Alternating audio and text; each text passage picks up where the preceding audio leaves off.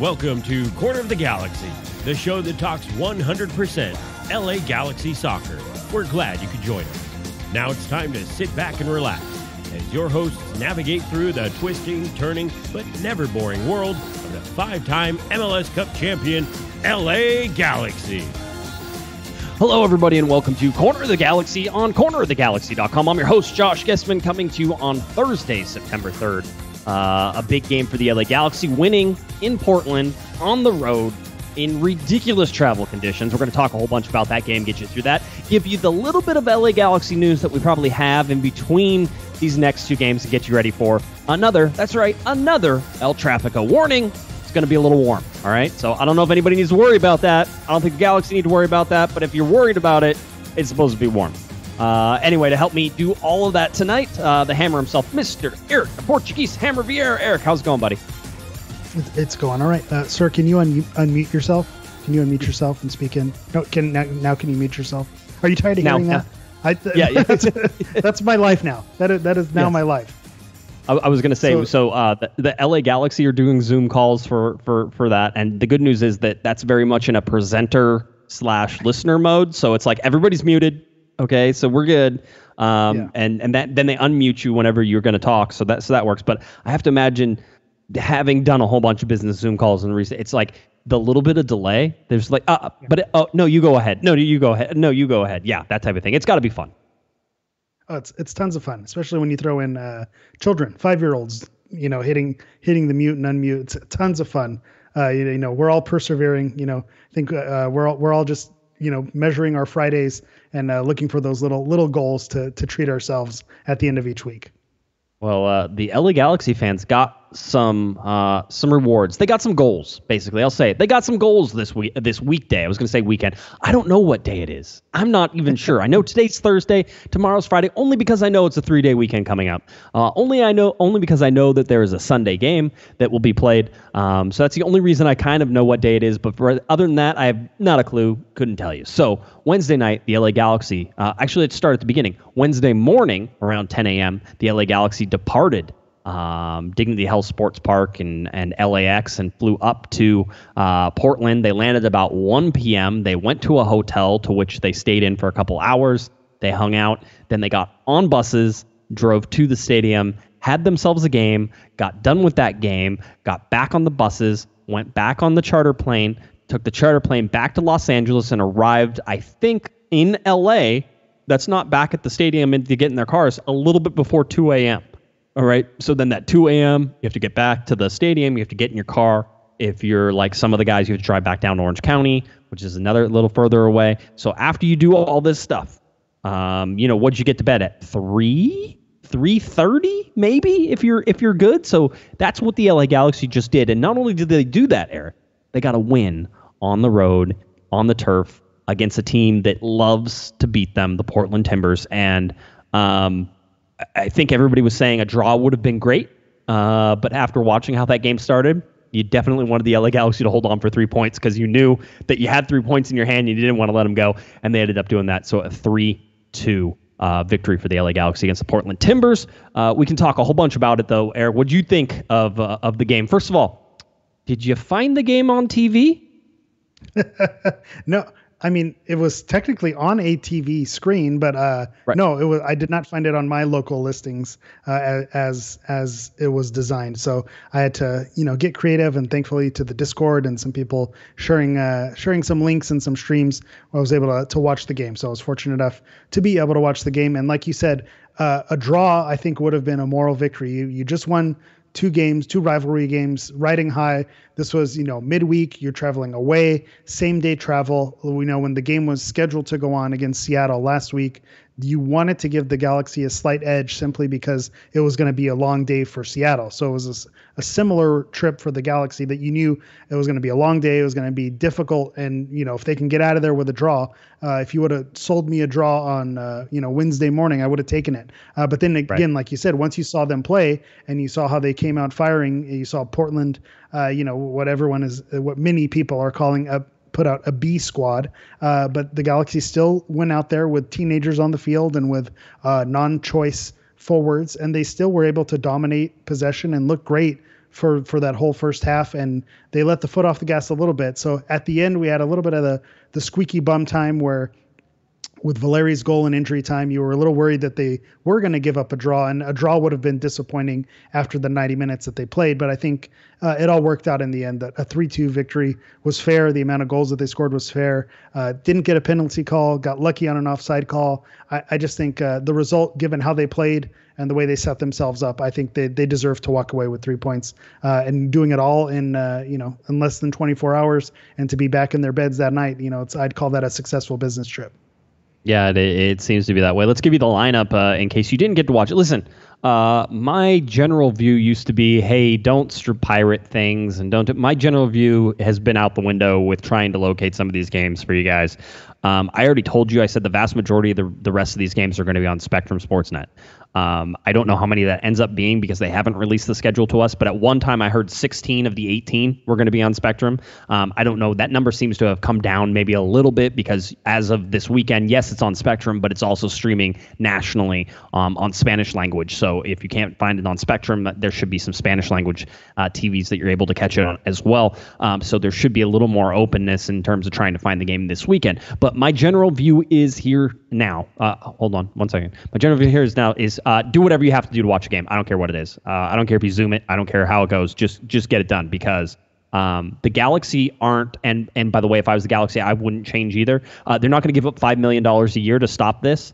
Um, and especially not with like two years left remaining. So they still got they get 10 million more dollars from Spectrum if they keep doing what they're doing. So that's not in my mind, it's not worth it to, to dump it. But um, the fact that you can't be in the stadium, the fact that you can't watch these games, at least not watch them easily, uh, is is a dis- disservice to all the fans who are out there who are trying to watch it. So I say, watch it however you can, pirate it, get a get an eye patch, put a hat on, get a parrot, have some good times. Yeah, and that, that's where I land on. It. And I, I, was raising my hand not to interrupt, but just to let you right. know that I, I wanted to. That you had a question. Is that what we're doing? We're like, we're like, hey, hey, I guess. Okay, I gotcha. So, uh, to, to, your point, I think when we've been on this show before, we've tried to be professional. You run a professional outfit over here. Uh, me, probably less so. But we, uh, you know, you say, oh, you kind of dance around the fact that you can find with a wink and a smile. And I think we're ripping the band aid off and we're saying, you know, find the illegal stream, make it happen. Right now, uh, I think you know the panda made a great point on Monday. Uh, you know, part of the reason for a, blo- blackout is because fans have the ability to go watch the game in person. Well, there's no way to watch the game in person. There's no way to travel to the game. So uh, there, I know there are other clubs in Major League Soccer who are opening up access to their local market to allow fans to watch games uh, when they can't watch them uh, in market. So there is a capability for Spectrum to open that up or to allow access on ESPN Plus, just to not block it out, given the current circumstances that our world is in right now. And I think they have the power to do so. And if it's a min, an, uh, uh, uh, when it comes down to revenue and ads, you know, the, those ads that show up, if they use the Spectrum feed, that's still going to show up when you go to ESPN Plus or whatever method you go. So it almost seems like it's almost in their their best interest for them to make it work. But just to, to tie a bow on on the mess that Spectrum is, uh, right now the Galaxy and the Lakers and the Dodgers that they are all connected to Spectrum and Spectrum just has the wall and set very high and very difficult to try to figure out how you, how you can watch those games. I've tried to find ways to just buy the Sportsnet. I'll buy the app. I'll pay four ninety nine a month just to be able to watch the Lakers right. and Dodgers and Galaxy, and I'll, I'll pay that. But it seems like they're doing everything to restrict it and make it you know as as difficult a process to watch as possible and that's that's a frustrating thing so spectrum themselves as a business and, and the model that they've put forward with the effort that they've put with the galaxy just hasn't that effort hasn't been put forward uh, in good faith with the consumer. So I think at this point, that's where the consumer has to make the choice uh, that to find alternative means. And I think the cat's out of the bag, and you just have to say, if you're not going to play nice, then we're not going to play nice as well. So you know, all bets are off. Get the get the pirate patch, get the parrot, get the peg leg. I'm the captain right. now. I'm the captain now. Very nice. Uh, LA Galaxy lined up in a similar uh, lineup as they had only, uh, I think, one change. Uh, that change was basically putting in Efrain Alvarez at right midfield, uh, dropping Julian Araujo back to that right back position, um, and putting Rolf Feltscher on the bench. I will tell you this, and we saw it coming, and I think everybody saw it coming. Julian Araujo is your starter at right back right now. Um, it has been that way. Now, Does that mean that Rolf Feltscher doesn't start it right back in the next game? Could very well could, just because of the the legs and tiredness and everything else that is sort of going on. I know GBS told me directly whenever I asked him that I said, "Hey, you're going to rotate players for Portland," and he's like, "Listen, four days is enough. Uh, GBS, four days ain't enough, buddy. It's not going to be enough." And you saw it in the end of this game. Uh, the LA Galaxy were tired. Um, you know, they were running out of gas. They didn't have the ability to pressure to to to sort of pe- press out on those um, sort of different angles that they had, and they were allowing Portland time and space to shoot. And to to sort of double that back up is Portland also got some of their actual like their their a team, quote unquote, A team players on the field. Um, you know, Diego Valeri and Blanco and Abib- Abib- Abibuse, Abibuse. Um, yeah, that guy. That this uh, Chu, bless you. player. Um, yeah. he's he's a great player. he's a great player. If the Galaxy had him on team, no problem. I'd I'd, I'd definitely learn it. I try for all these, but um, I don't always get them. Um, but if you you know you that was another reason. So there's two compounding reasons that this game started to slip away for the LA Galaxy. However, you had Ethan Zubak up top, you had Pavón um, at left mid, you had Lletget in the center, Alvarez out at right mid, Corona and Kitchen playing those defensive mid roles. Um, you had Insua, you had DePuy, Steres, and Araujo, and then David Bingham uh, back there at the end. The LA Galaxy go up first after what I thought was a ridiculously slow start by both teams. It was sort of like, oh, we can't stand on this turf. They were sliding all over the place, both teams. Uh, we can't pass because you know it's turf and it sucks. I, by the way, there's a common thread in all of this Portland review, which is plastic turf sucks, and I don't like it. Um, and Portland will eventually figure out how to grow grass in Oregon with all that rain uh, and a river. Say, I think, and I think Portland knows how to grow grass, if you know what I mean.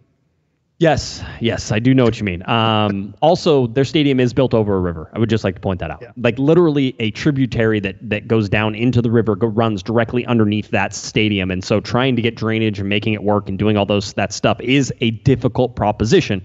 It's not impossible. It just costs money. Um, so uh, it's it's one of those things that eventually happen. But until that happens, I'll complain about the gra- the quote unquote best turf in Major League Soccer, quote unquote whatever they want to say.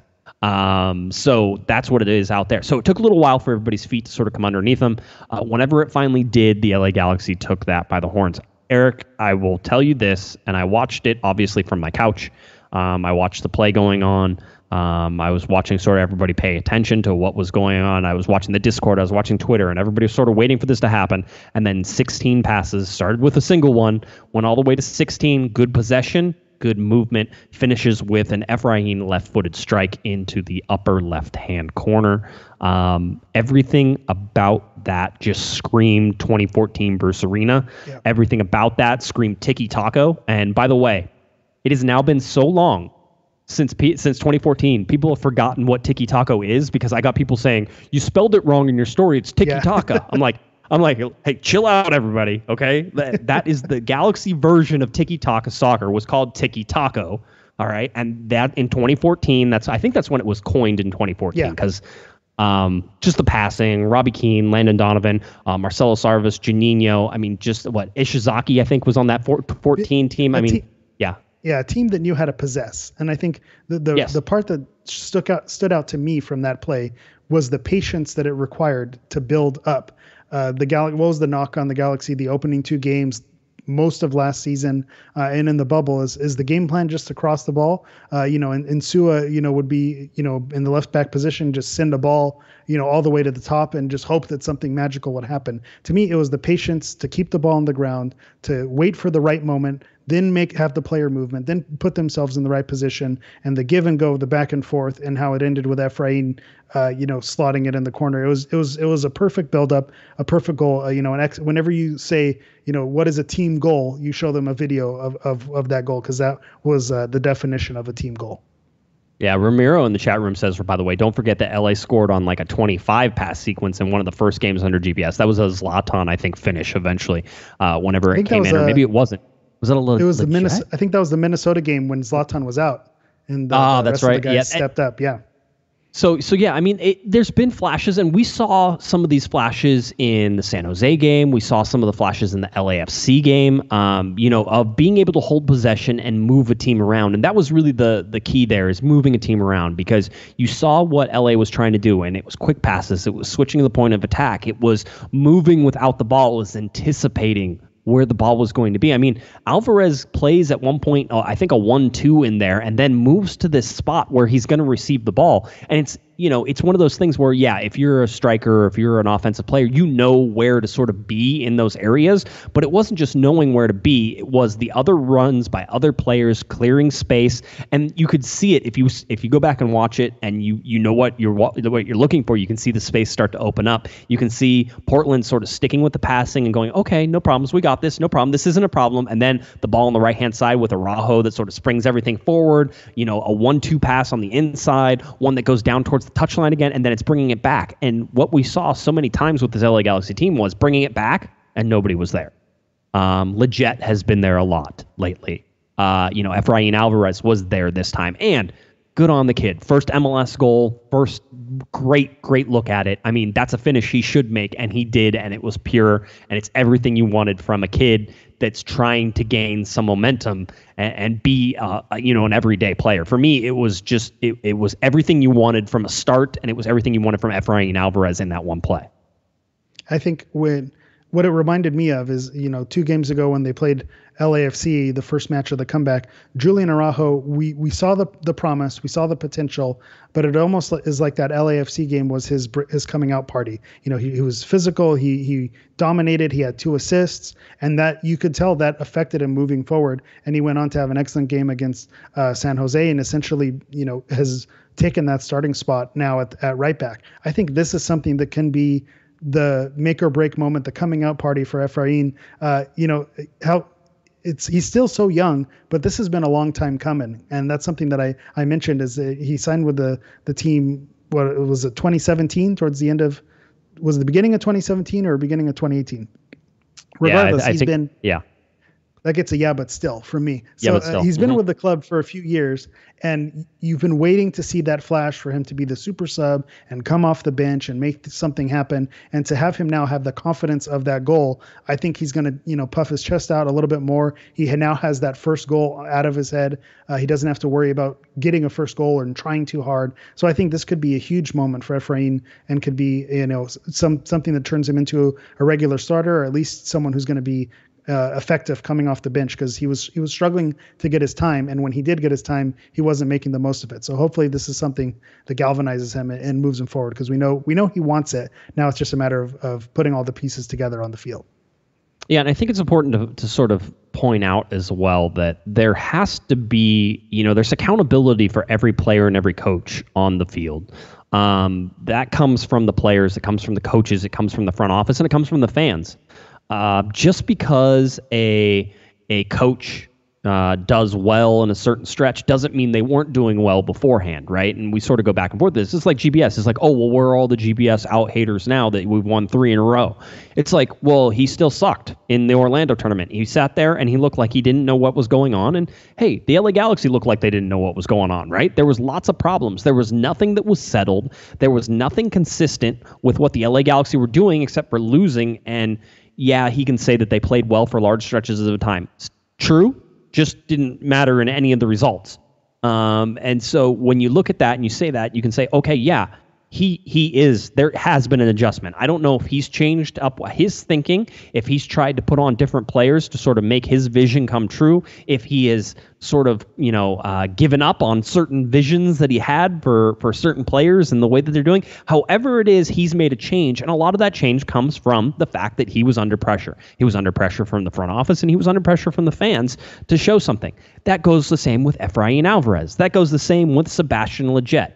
Um, Efrain Alvarez, up until this point, was a footnote to Galaxy history, which was sort of like, hey, another talented prospect comes in and doesn't make much of, of his chances because he was given chances. And you're not always, you're, you're not going to get the Gyasi Zardes chances all the time there, Eric. You're not going to get full games starting yeah. minutes all the time, especially not on the LA Galaxy in an offensive position. You're not. So if you come out and you don't perform in the minutes that you're given, you don't play. And that's fair. That's fair enough. It's unfair sometimes that you don't get the minutes. But if you do get the minutes and you don't perform, that's fair enough, even if it's 10 minutes, even if it's five minutes. Show me something. Look at Cameron Dunbar. Comes out on the field. Right? Comes out on the field and almost gets a goal. How did that ball not go in, by the way? He hit that post so flat that and, and the way it came out. But I, I mean that that's what you want to see from these young guys. Yeah, I was just going to bring up that point. Cameron Dunbar is someone who did more in his three minutes plus injury time uh, than other players who played a full, you know, 90 minutes or a full 80 plus minutes yesterday. And that's that's what you know having that we always talk about this having that fight having that hunger that whatever that it factor is he had it he he was putting himself in the right position or soccer IQ whatever you want to call it uh, he put himself in the right position to ha- have an impact on that game in 3 minutes and that's you don't know Cameron Dunbar was didn't see the field for the past five, you know, five games, I believe. So he knew I'm only getting three minutes. If if I want to start again or or get off the bench again, I need to make this count. And I think uh, that that's what he did, and that's what you want to see from these young players. And that's the uh, another pushback that I'll have when uh, people say, "Oh, well, you know, Portland started their B team. It was until later in the game." Well, you got to think. Julian Araujo, Efrain Alvarez, Ethan Zubak. These are all youngsters. They're all teenagers or, or young players. Zubak's not a teenager. So yeah, you can say that they played against a B team, but that's this is a young Galaxy team as well. And you know, take a look at someone like you know Perry Kitchen. He's not necessarily your your regular starter every single game. Uh, you know, he was on in the lineup. Your Dan Steres and, and Nick DePuy yeah, they're they're now our first choice center backs, but they weren't that to begin with. So you can say that they're not necessarily, uh, you know, the top of the list when you look at league-wide defenders. You know, we have our attachments to them. So I, I think you can only play the people who are in front of you, and look at the Galaxy team as well. And you can't discredit them because Portland decided to swap their lineup. They they did everything right. Yeah, they did. Uh, the Galaxy went out there and they they made the they, they made the difference on the field. And if you're going to start a B team because you're going to rotate, and guess what? All teams are going to rotate this year. All right, there's too many games. It's too coming too fast. Uh, the LA Galaxy are going to have to rotate as much as GBS doesn't want to. Um, and you know, hey, it's going to like we said, it's going to be really hot this weekend. You think you're going to get 90 minutes out of guys who just played 90 minutes again? Um, that's probably not going to happen. The, the heat's going to be an, uh, uh, something that's going to affect both teams because that's how it works. Um, it's going to affect both teams, but the LA Galaxy, you know, are at a bit a bit more of a disadvantage just with having to travel up and come back and doing all those things. So, um, you know, look for some fresher bodies out there because you need somebody who's going to be able to run 90 minutes, and you're not going to be able to get it out of all your guys. Um, the other part of this that, that is is interesting, Cristian Pavón with the goal again. Cristian Pavón is the best player in Major League Soccer right now, um, and if they want that chicken cutlet, chicken breast Jordan Morris up there. He's like he's bland, skinless, boneless chicken boneless breast. That's what Jordan yeah. Morris. Yes, yes. Um, wait, uh, if if everybody keeps wanting to say that he's the the best player, they're not watching Christian Cristian Pavón. I mean, they're not. Um, and, and it, Cristian Pavón could be along the lines of you know um, any of the Atlanta strikers in the last few years. And he's doing it not from a striker position either. And he's got assists and he's got everything else. I mean, Cristian Pavón is uh, a very, very very good player who is way too good for Major League Soccer. It's just it, it's that simple. And and you you see it. I think the Atlanta put a you know an xga which is you know the expected goals and assists goals against. whatever that ranking yeah. was. Oh, yeah. and you uh-huh. know josef martinez had something ridiculous. Almiron had something there. Pity martinez. It was the, from an atlanta point of view. And uh, i forget which there was a twitter account that said pavon's lands in between josef martinez and almiron. And you saw almiron who how much he was sold for newcastle. So right. he's he's on that level where he's he's just playing differently. And and i was wondering when we were going to circle back because we just talked about the Efrain goal and then we talked about the pavone goal which when you look at that ball from DePuy and that first touch was just right. incredible, and then the killer instinct at the end, and then Joe Corona's third goal, just the absolute disregard for human life with the way he hit that thing. I don't think there's been I, you know, I know there's recency bias. I don't know. I can think of a, a game that had three better looking goals than those three. You had your your team build up, you had your individual talent, and then you had your screamer. I mean, I don't know what else you want to see from a goals perspective. I mean, uh, obviously you don't want to allow the goals that they let, let right. in, but I, I think that was probably one of the best three goal stretches that you're going to see in a game. Yeah, and not only that, all from the run of play against San Jose, all from set pieces, right? You had a PK, you had a free kick, and you had a corner kick. That was how you got your goals. Um, and this one, all from the run of play. They generated these shots. Uh, and by the way, Joe Corona, good lord, man, uh, a right-footed outside of the right-footed, like across your body, just knuckle into the upper yeah. left-hand corner, and ain't nobody stopping that. It's not going to happen. Um, so all those things are good. And I think the offense clearly outplayed the defense in this game. I, I, am going to be honest with you. Again, it, let's put it in the context of this before I start ripping on the LA Galaxy for all the things that were wrong in this game. Um, you're on the road. You have the ridiculous travel. A point was what you were going for. You ended up getting three points. So let's let's say yes, all of that is great. The LA Galaxy have nine points out of three games, which is just ridiculous. I said out of six games, they might get two points. They have nine points. Um, you know, they're tied for fourth place in the Western Conference. They're in 11th place in the Supporters Shield. All these things have brought them back to within contention in the Western Conference. And it can go away fast, too. As fast as it can build, it can go away because you're playing all these games in rapid succession. So just understand that. The teams that were really good in the tournament, struggling a little bit now um, they're going to have a chance to come back as well. So this is going to be ebbs and flows, but it's going to be like on steroids, ebbs and flows. You're going to go like three games without a win and then three games winning. And so it's going to be very back and forth. I think that's just how, how it sort of looks. So having said all of that, good job. Galaxy get three points. They did everything they needed to do. The defense absolutely took a step back in this game. Um, I thought that in the first part of this game, it was funny because I know I was texting you and some other people I was talking about Cristian Pavón, who had a bad first half and ended up having a really good second half, right? And so you're sort of like, okay, you know, this guy's either going to suck or he's going to grow into it, and he grew into it, and it was great. Uh, Zubak did not have a great night. Um, he made some good hold up play. He made some good passes. He got bumped around, and he was physical, so he did the work of the number nine in that position. But as a striker, you would expect that he gets, um, you know, more chances on goal, or at least has some some better chances of setting people up on goal. So you know, a little bit of a step back for me. Um, I thought Pavón was great in the second half, poor in the first half. Efrain Alvarez was great in the first half and sucked in the second half. Uh, his passing was poor. His decision making was poor. Again, young kids. Araujo, same thing. Good in the first half, bad in the second half. And when he came out, he needed to come out. Um, so I had no problems with that sub. It made sense to me, and that's what you needed to do. Uh, I think Perry Kitchen could have played a little bit better there in the second half. Joe Corona, for me, had a great goal, but was a little MIA for a lot of yeah. that game. So you give him credit for the goal. That's great. That's that's fine. Um, and Sewell was okay. Araujo was okay. DePuy was good. Steres was good. Bingham was atrocious. Um, those that's sort of how I looked at this. And you could say, you know, look at the substitutes. Rolf Feltscher came on. There's there's two things that go into the fact that Rolf Feltscher looked like he was standing still like a traffic cone out there. Um, number one is that he's Rolf Feltscher and he tends to have that ability in him anyway. And number two is that he came on during a time where the LA Galaxy were getting very very tired, Eric, and they brought him in and then Portland put in all of their first team guys, and all of a sudden they had a ton of momentum. So the momentum shift, um, you know, the last 15, 20 minutes of that game. Yep. And if if I was Savarese, Eric, I, pro- I probably would have put in those guys a little bit sooner. It seemed like maybe yeah, you had something there. But Corona's goal you know, to be fair, Corona's goal made that a three-one game again. Um, it was a two-one game there with with not you know with still time left um, yeah. on that. So I'll let you talk. That was that was I just the, I just the, wanted to rant a little bit. Well, the the two one goal did did make you a little bit nervous, and once Corona got his goal, you thought, okay, that that sealed it, and unfortunately got nervous again. But back to Rolf being subbed on.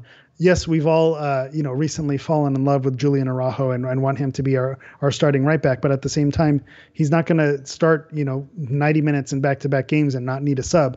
Rolf Feltscher is a part of this team, and he's going to need to be involved whether it's coming off the bench or it's you know spotting uh, starting in certain spots when you need squad rotation he's still going to need to be a part of this team. You can't you can't throw Rolf out with the bathwater. Um, but it is tough from from a defender aspect to come in and kind of get your rhythm and get your footing with someone like Cameron Dunbar. When he comes on the bench off the bench he's an, an attacker. So he's going to dictate and he's going to move around and he's going to tell you where where he's going to go. When you're a defender like Rolf you're, you're now needing to follow and adjust Portland had subbed on players who are building their rhythm. So he, he was caught a little flat footed just because he hadn't found that rhythm of the game and he, he just looked out of place. And that's, you know, cut him a little bit of slack for that. You know, obviously these are professionals. You want them to do their job. If you're a good player, you're going to figure it out. But at the same time, you know, maybe, maybe just a little bit that the, he was put in a difficult situation because Portland brought in brought in their aces under their sleeve and he was kind of left uh, left in shell shocked a little bit.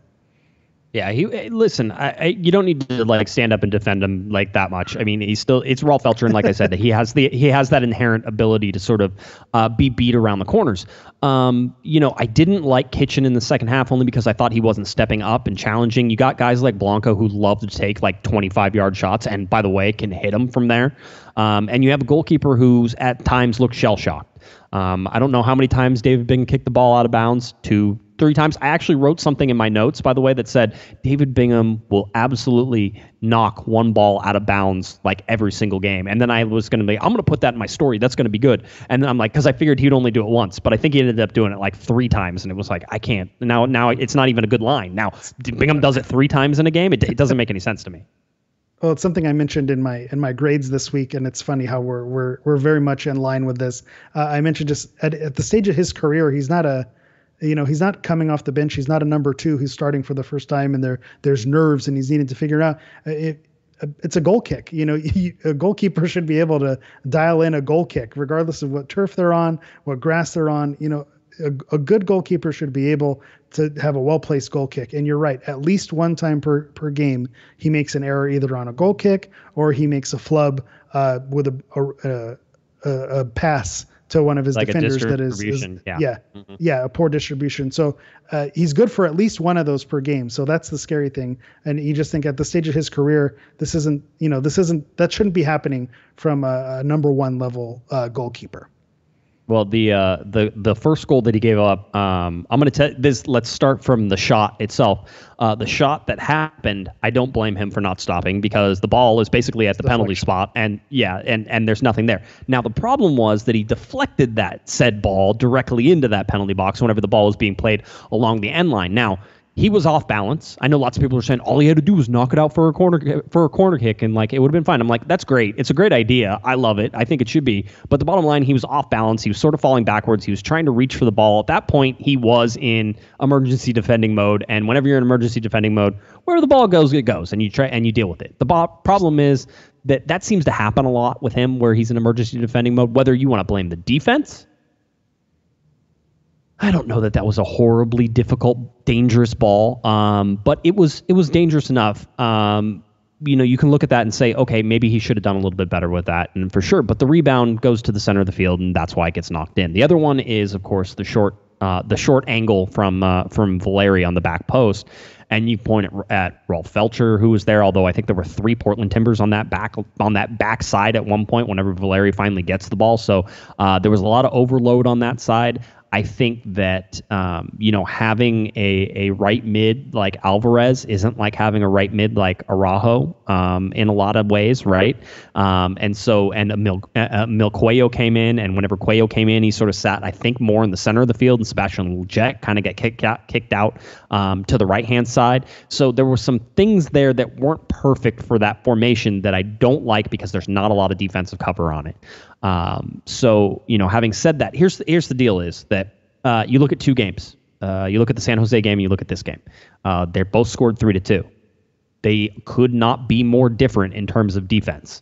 Uh, you know, the expected goals in the San Jose game, I think, was 0.6 something or or point, yeah, right around there. Yeah. It was 0.6 in that area. yeah.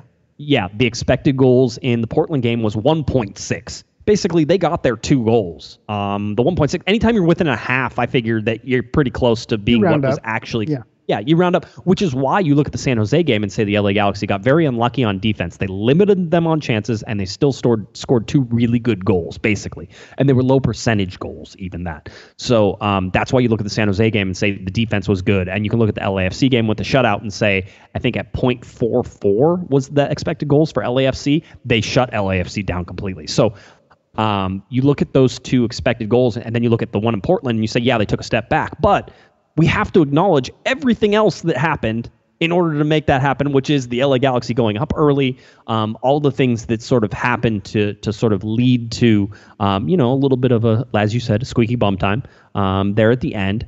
And having said all that, uh, you have to be proud of this LA Galaxy team for showing some heart and showing some um, some fight in this. I don't like to use those words, but there's a we, here's we're, and, we're I'll just try to every week.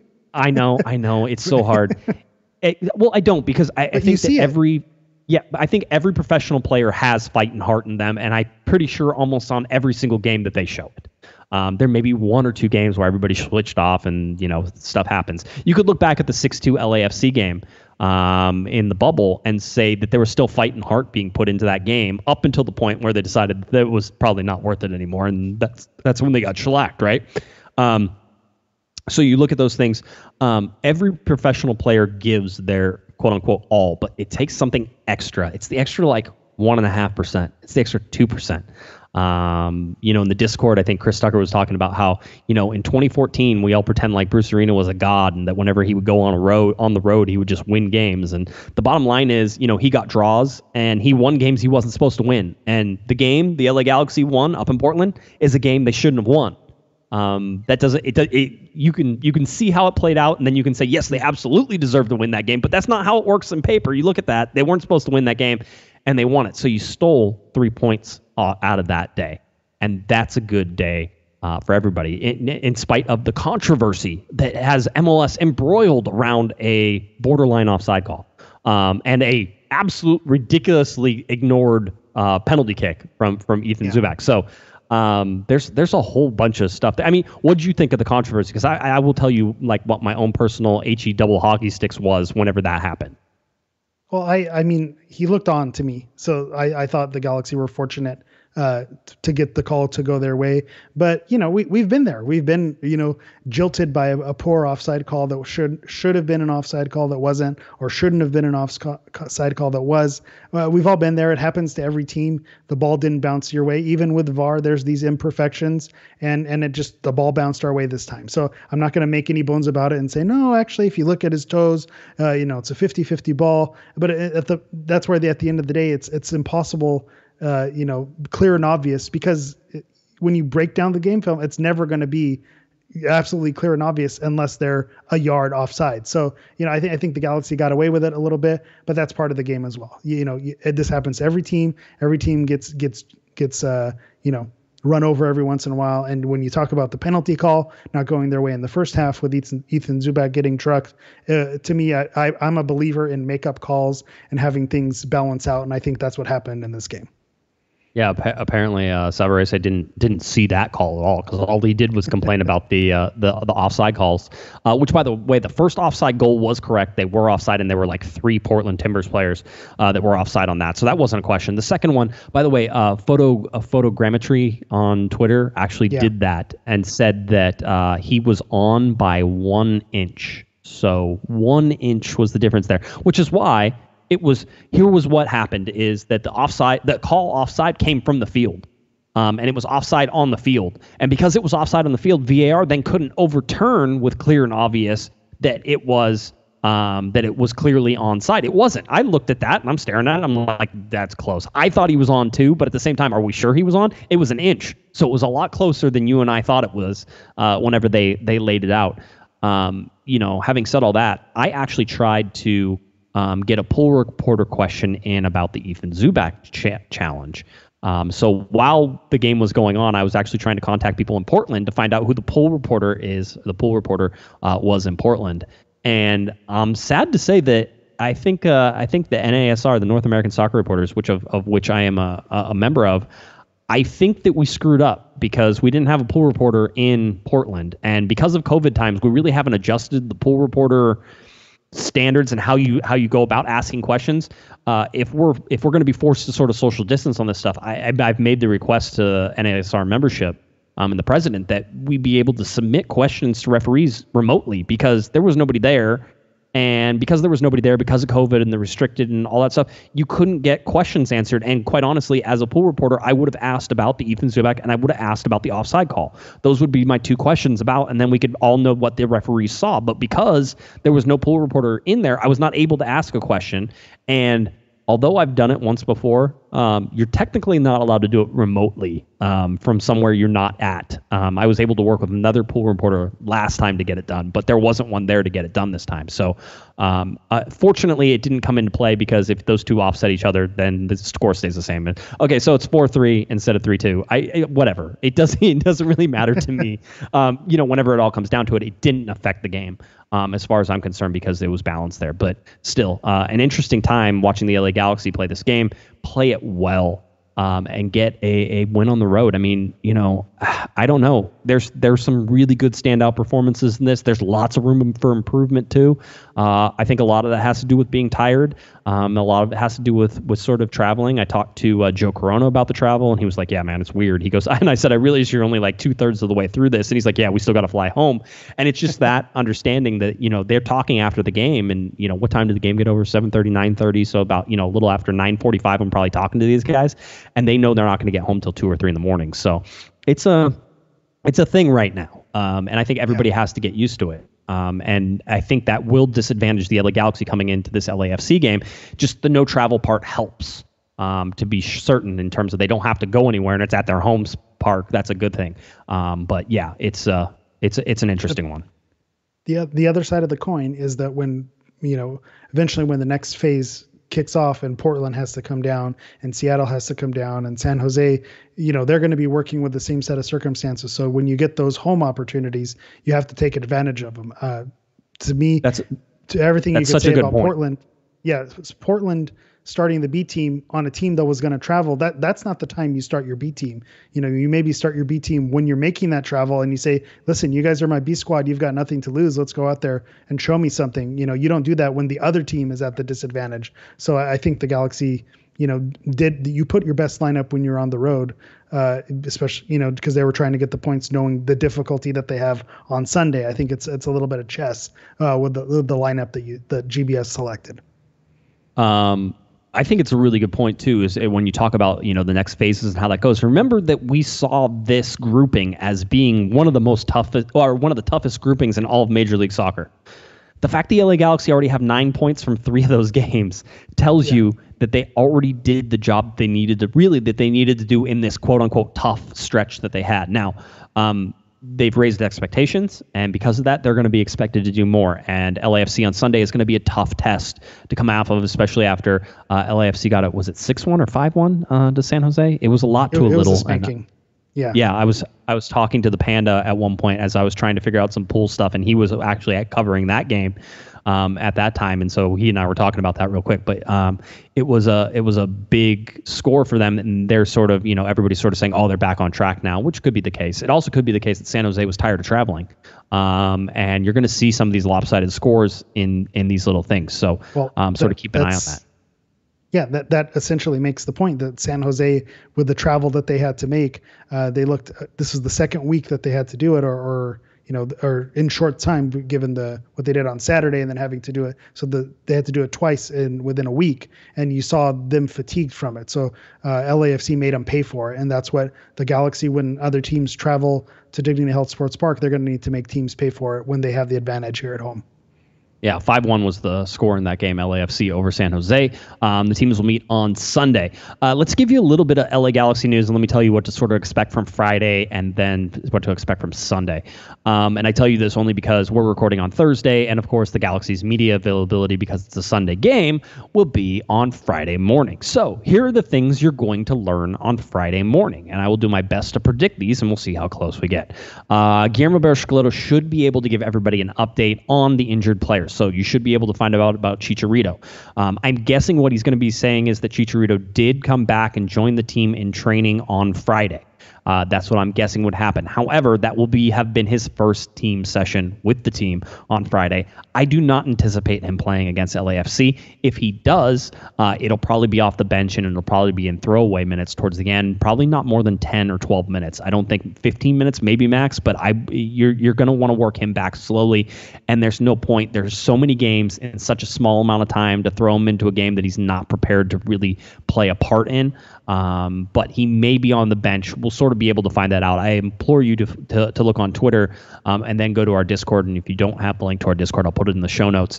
Um, but I will update you on what Guillermo says and sort of how this goes um, in terms of that. The other thing they're going to talk about is, and by the way, Sacha Kljestan would probably be on that update list as well. Um, one guy who is closer to coming back, Danilo Acosta, Danny Acosta, also uh, doing individual training. We may be able to get an update on him as well. So I'll try to remember to ask my the questions because you're on a Zoom call are not like you know. Sometimes I can get seven questions if I'm standing in a media scrum. You usually get one um, or two in the in the Zoom call.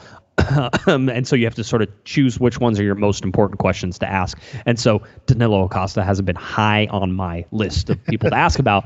But if you're asking about injuries, Eric, you can ask yeah. about all three of them at the same time. Sort of say, hey, what's up with Chicha? What's up with Sacha Kljestan? What's up with Danilo Acosta? Can you sort of give us an update on that? The other thing he should be able to provide an update on, and by the way, the update that he may give is I have no update, uh, will be Yony Gonzalez. Um, the I know there's rumors that he could be stateside already. I have not been told that. Um, that doesn't mean it's not true. I'm just telling you what I've been told. Um, so I have not been told that. I've been told that GBS will have an update for tomorrow. But again, his last update was I don't know when he's coming. When he gets here, he'll be here. Um, and that'll sort of be the end of that. But as of right now, I've been told um, at least of Thursday morning, which was more a reference to Wednesday, by the way. Whenever I asked Thursday morning, yeah. was that you know Yony Gonzalez was not um, you know in in the states yet. So we'll see if he shows up because he's going to be a big part of you know the rest of the yeah. season eventually when he comes. But it's been a long time now. And and if he does train, it'd be maybe his first time training, if at all. And you know, and we're not dealing with a, a Zlatan situation every time where they come off the plane and they come off, the, you know, the bench and score goals. I think even if he is stateside, right. you still have to get a few training sessions in there. I wouldn't anticipate that even if he is and he does somehow managed to be part of that first his first training session with the team tomorrow, I still don't think you'd see him get time on Saturday. So I, I think no, no, it, uh, it, hopefully yeah, it's getting closer. Sh- but but I, I, know there were some people you know saying, well, if he's stateside, maybe he has a surprise debut. I, I don't I don't see that as a likelihood of happening.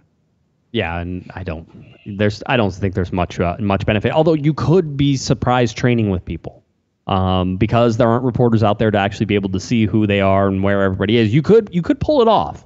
Um, it would take a little little manufacturing of that to, to happen, but they could. But I just don't see that. So those will be your your updates that sort of come along um, for all that stuff. I'll say that um, it looks like uh, Gonzalo Higuain, in, in, terms of the rumor front, uh, is headed to Miami. That seems to be pretty much a done deal at this point. Um, I don't know if it's hundred percent official, but it, it should be, and and I imagine it was going that way.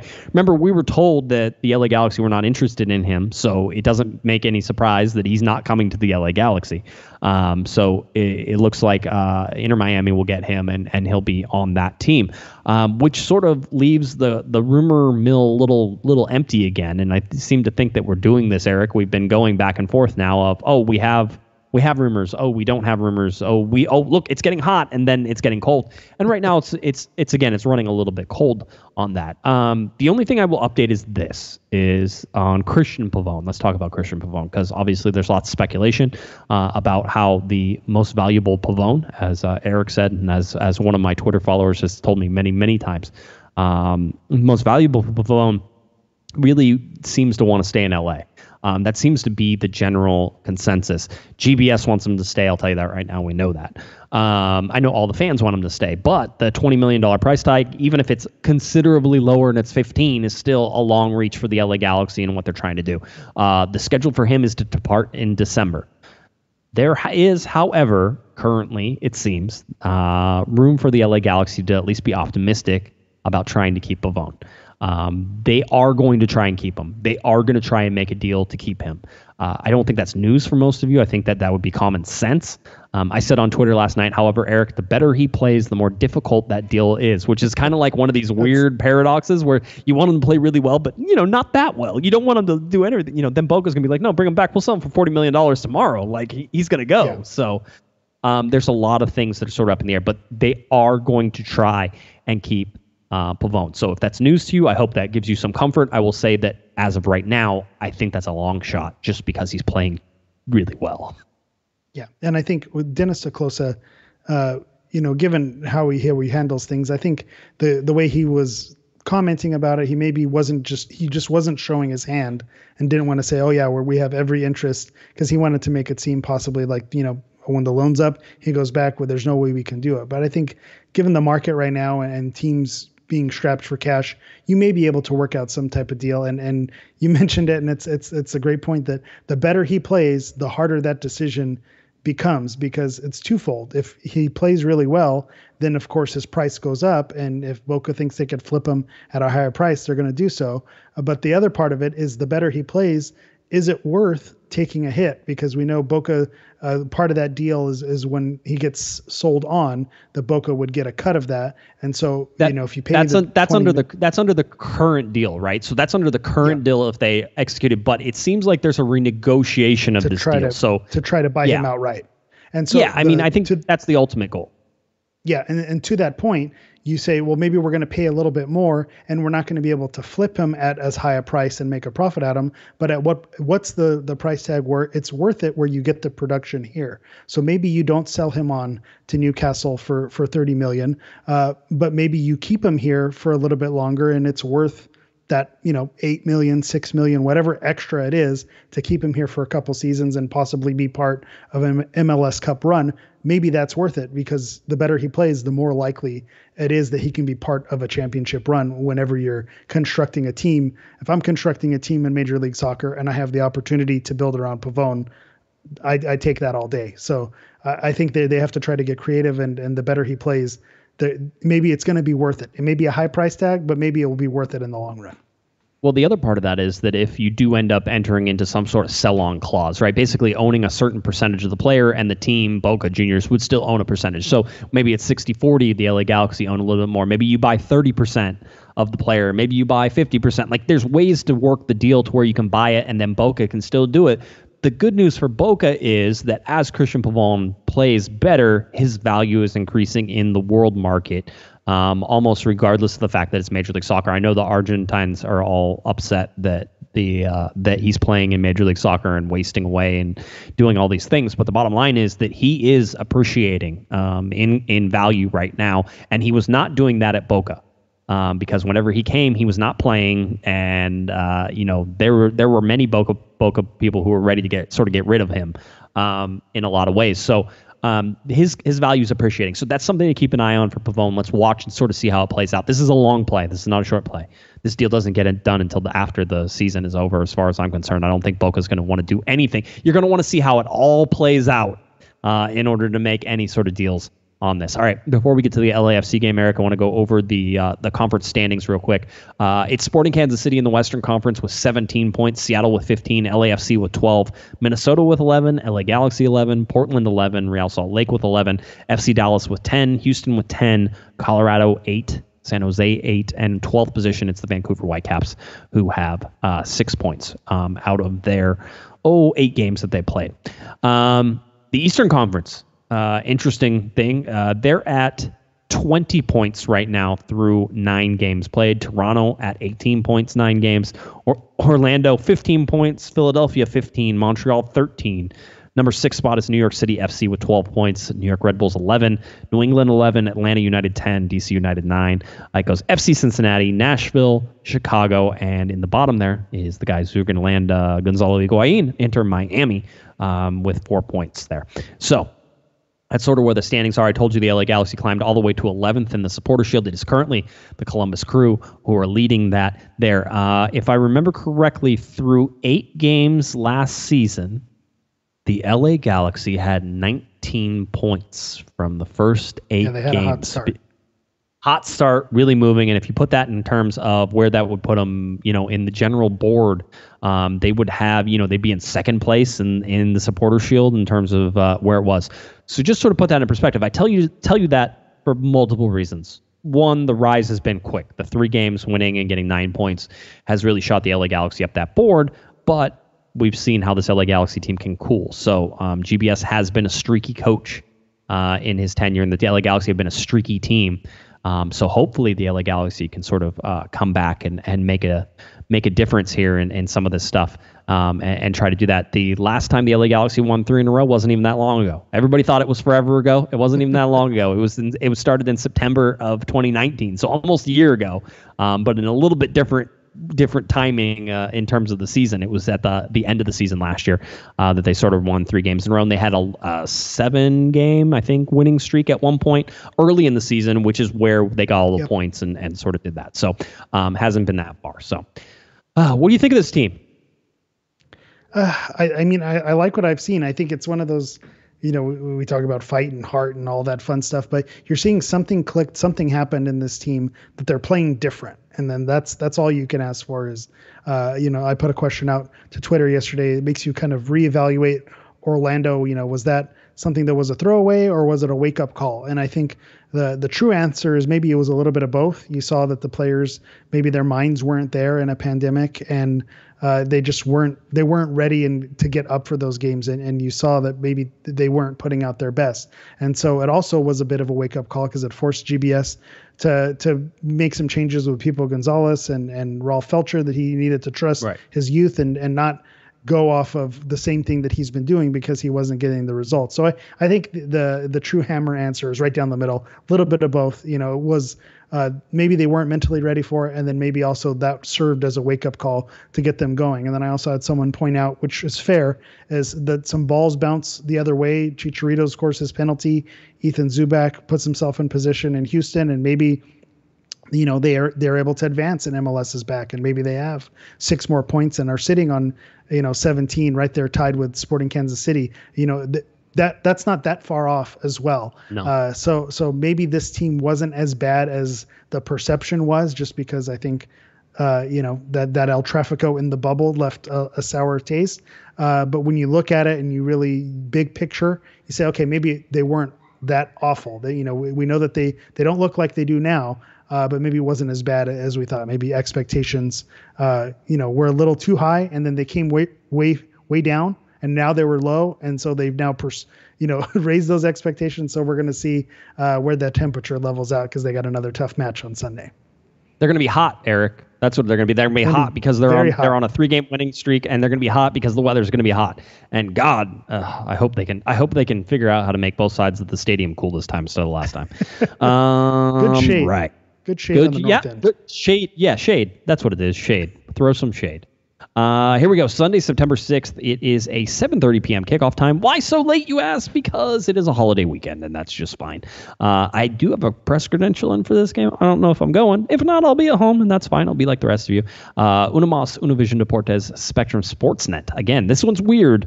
Usually, if it's nationally televised, Spectrum isn't involved. However, uh, English language will be on Spectrum. Uh, I imagine that SAP function will also be available on Unimas or Univision Deportes. Um, so you can look at those uh, and just try to figure out the best way to find it. You should be able to find it nationally. You will not be able to find it on ESPN Plus because it will be blocked out. Um, so that's where you have it. If you're if you're going to go way old school and and you're you're down with the Espanol, 13:30 uh, a.m. in Spanish also has that as well. And uh, I believe the LA Galaxy will have their radio stream. Uh, if you go in the Discord, we usually have the radio stream playing in one of the voice channels that way you can hear it. Eric, are you prepared for a for a a dramatic intro preview? Preview of of this game? I'm, I'm going to be honest. I'm going old school tonight. I, I have nothing prepped, nothing written You're down. You're going to wing it. Who who knows how it's going to go? Uh, but you know, I, I think sometimes when when you speak from the heart, maybe that's where you get your best product. Or we'll find out that you actually need to prepare for these things because maybe it's going to be a disaster. Who knows? It's the beauty of a live show. Yeah. Um, by the way, they're asking over in the in the corner here if the Lakers playing will will that be a problem? I've been told it will not be a problem. Doesn't mean it won't be, but I've been told it won't be a problem and you should be fine. So, but the, we'll, the playoff we'll games for the Lakers are not on Spectrum Sportsnet. That's regular yeah. season games. Playoff games are with ESPN and with TNT, so it shouldn't interfere with Sportsnet. Yeah. If it does, you have other places to watch it this time, so you're a little bit safer than you were otherwise. All right, Eric, if you would please, your dramatic intro: LA Galaxy versus LAFC coming up on Sunday. Sunday, Sunday, Sunday, the LA Galaxy return to another El Trafico. And this time, will they be able to use the heat to their advantage and force LAFC to melt down one more time? Will we see Efrain Alvarez get his start and be the pride of Los Angeles and come out on top? Let's find out. And let's show some pride and play to win this Sunday against LAFC. Let's get three more points. All right, there we go. I like it. I like it. I like it. It's good. I know. Listen, it, this it, we're in we're in quarantine mode, right? You are not next to me. I'm not next to you.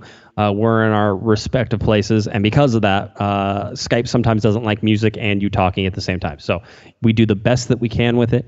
um, and that's that's the technology that we're gifted right now. By the way, um, uh, I was I was going to say that I was talking to a player and I was trying to get them on the show and doing stuff, and I was like, "Oh yeah, man, we'll ju- we just use Skype," and they're like, "What?" I'm like, "Skype." They're like, I, I don't I don't have that. What is that? What is that?" And I'm like, "Skype is like a really old technology, but at the same time, Skype guys, come on, it's like it's like it was an eight track or something. It was you know it was it was Betamax.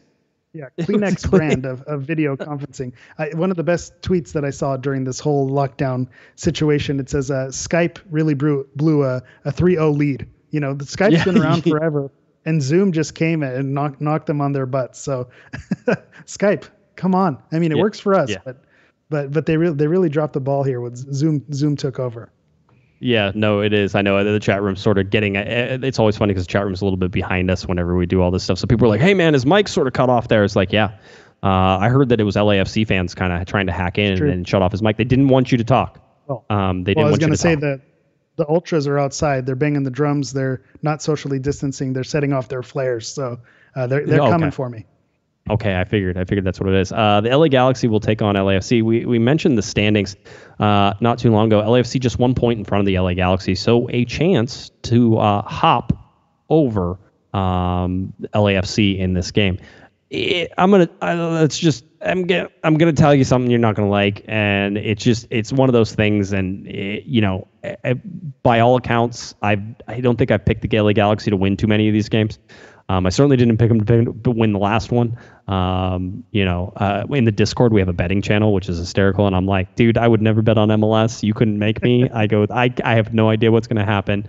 Um, it's it's it's weird, and however it goes, it, it goes, man. MLS is weird, but um, LAFC with this with the chance, the LA Galaxy have a chance to hop over LAFC. That's really what should be taken away from this. Another three points, even a point gets them, you know, tied. Um, well, not tied, but it would basically put them keep them one point behind uh, LAFC. So, having said all that, you have three wins in a row. They're coming off a grueling road trip where you got the points. Uh, there was a lot of travel involved. You spent a lot of physical and mental energy in order to get the win against Portland, which was good um, because I think of the two games, it was probably the more winnable game. And even though you're at home and all that fun stuff, um, I think it's going to be difficult for the LA Galaxy to, to match the same intensity that they have over the last three games against LAFC. Now, the fact it's a rivalry game, Eric, would tell me that there will be no you know shortage of uh, intensity. There should be people who are hot under the collar. Um, there are people who are going to be well, quite honestly, they're going to be hot all over their body because it's supposed to be warm. it's about 94 degrees. But Um, LAFC yeah. will have black jerseys, so they may be more at a, a disadvantage. So they do By have the- to be by the way, does everybody everybody knows that the home team gets to pick the jersey, right? They Yep. they do know that, right? okay, so so you know you can't necessarily use the black jersey as a problem if you chose the At black home. jersey. Now at home. Now in this game you don't get to choose, but you had the choice to choose whenever you're at home, and you chose not to do it. I just I just want to point out that that's how. And by the way. If I'm them, I'm not choosing their their alternate white to play the LA Galaxy. Oh, yeah. As either it's you know it's black Yeah, versus white. That's that's it's Yeah. it's just it's the way it's supposed to look. Um, and it would be flipped if they picked their white jersey and the Galaxy would be in the navy. Um, although it probably would have been smarter to do. Um, however, you do that. So uh, the LA Galaxy have a really really difficult uh, you know choice here to make, um, and it's going to be about how they go after this game and how much they decide that they're going to throw into this game. Remember, there's another game, but it's a week away, so you can throw everything you have at this game, understanding that you have a full week until you have to go play um, at Avaya Stadium up in San Jose. A little bit easier of a road trip whenever it gets down to it, but still a road trip.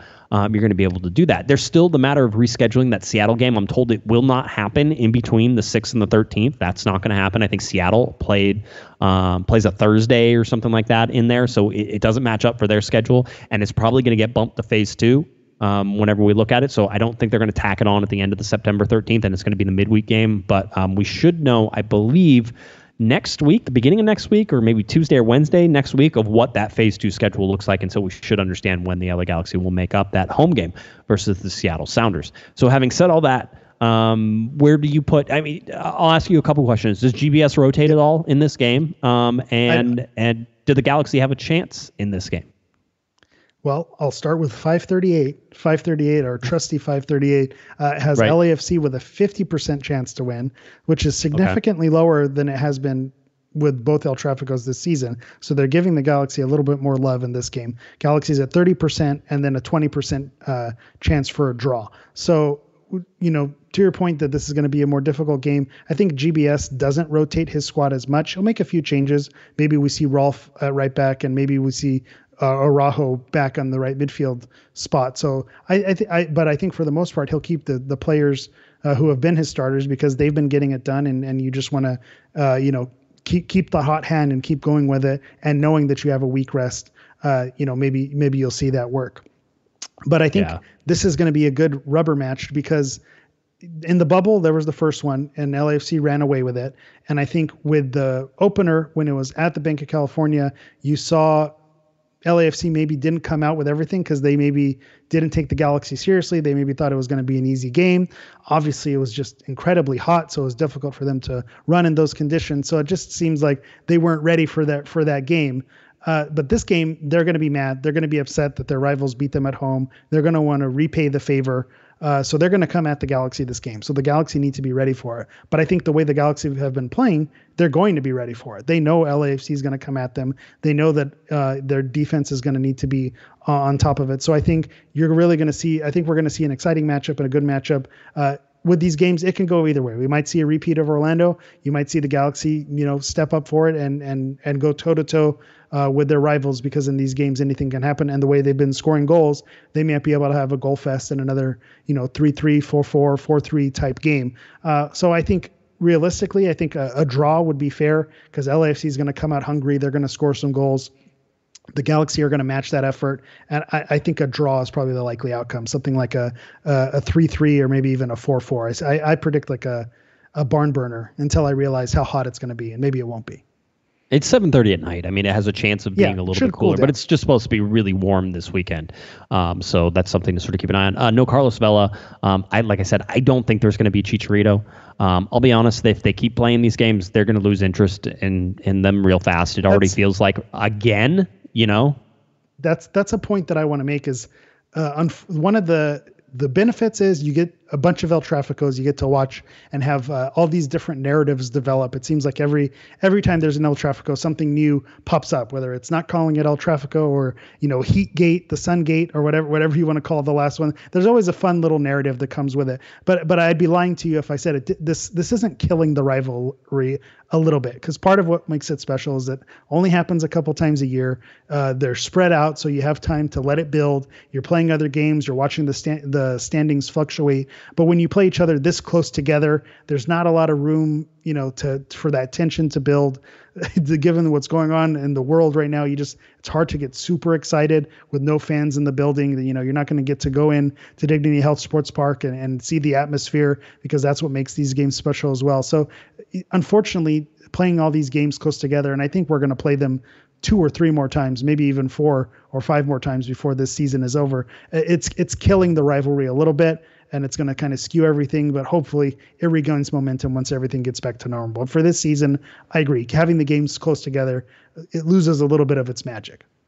Uh, we'll see how the LA Galaxy do. 7:30 p.m. kickoff time on Sunday. Uh, so it's uh, it's going to be a busy, busy week for the LA Galaxy. They'll get to finally wrap that up with that game. Then they might have a couple days off and actually get some rest uh, before they have a week off, and they'll head to San Jose. So uh, a lot of stuff for the LA Galaxy still coming, but in a good spot. I, I think overall, regardless of how you look at this, um, with as like I said, as as I expect this to sort of go back and forth, Eric, in terms of you know you're going to be hot, you're going to be cold. Um, uh, I think that you know the LA Galaxy did what they needed to do in these first six games, which is get nine points out of six games.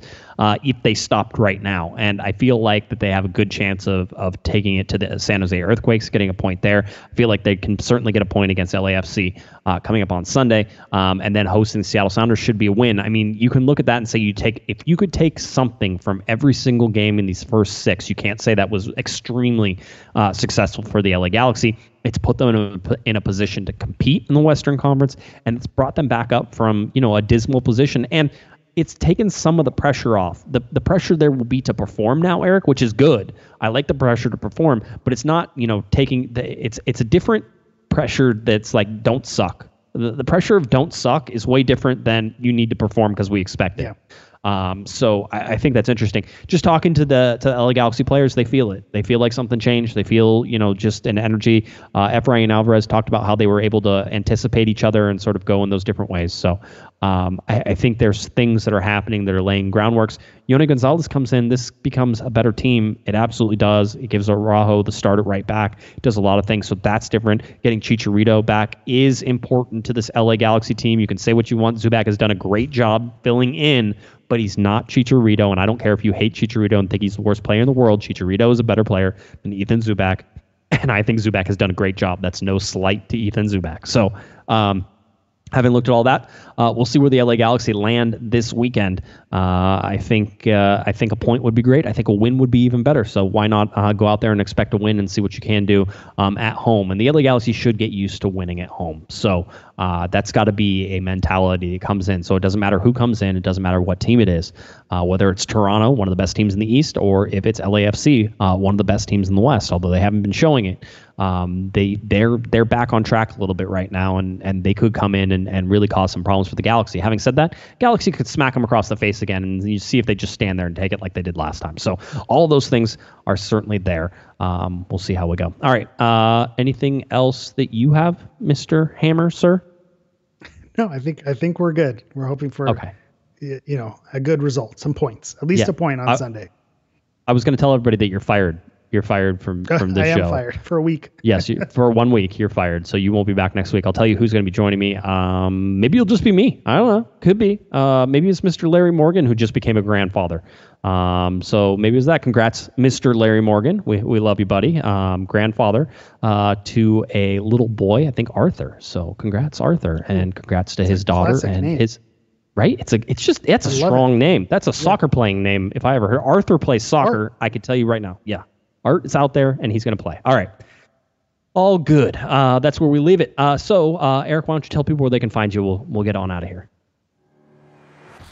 All right. As always, you can find me on Twitter at GIS Hammer. You can also find me on in Instagram at Galaxy Profile. That's Galaxy P R O F O U L. And make sure you join the Discord. The link is in the show notes. It's a lot of fun, a lot of fun interaction, uh, especially the Off the Rails channel. Shout out to Off the Rails off the rails in the house. All right. Um, uh, if you're looking for me on Twitter, it's at Jay Guesman, J G U E S M A N, and of course at Galaxy Podcast. Head on over to cornerofthegalaxy.com where you can find all of our shows, all of our uh, information, Discord stuff, all that can be found in the articles and the show notes. All that stuff is right there for you. Cornerofthegalaxy.com. All right. For Mr. Eric the Portuguese Hammer, I'm Josh Pato Guesman, and you've been listening to Corner of the Galaxy on cornerofthegalaxy.com. Have a great one, everybody. You've been listening to the Corner of the Galaxy podcast on cornerofthegalaxy.com. You can follow the show on Twitter and Instagram at Galaxy Podcast, and be sure to check out and subscribe to iTunes, Stitcher, and Facebook by searching for Corner of the Galaxy. Fans, we thank you for listening, and we ask that you be kind and courteous to your neighbors as you leave the podcast. We thank you for joining us and look forward to seeing you again. Until then, I'm Michael Araujo. And on behalf of the entire Corner of the Galaxy crew, goodbye, everybody.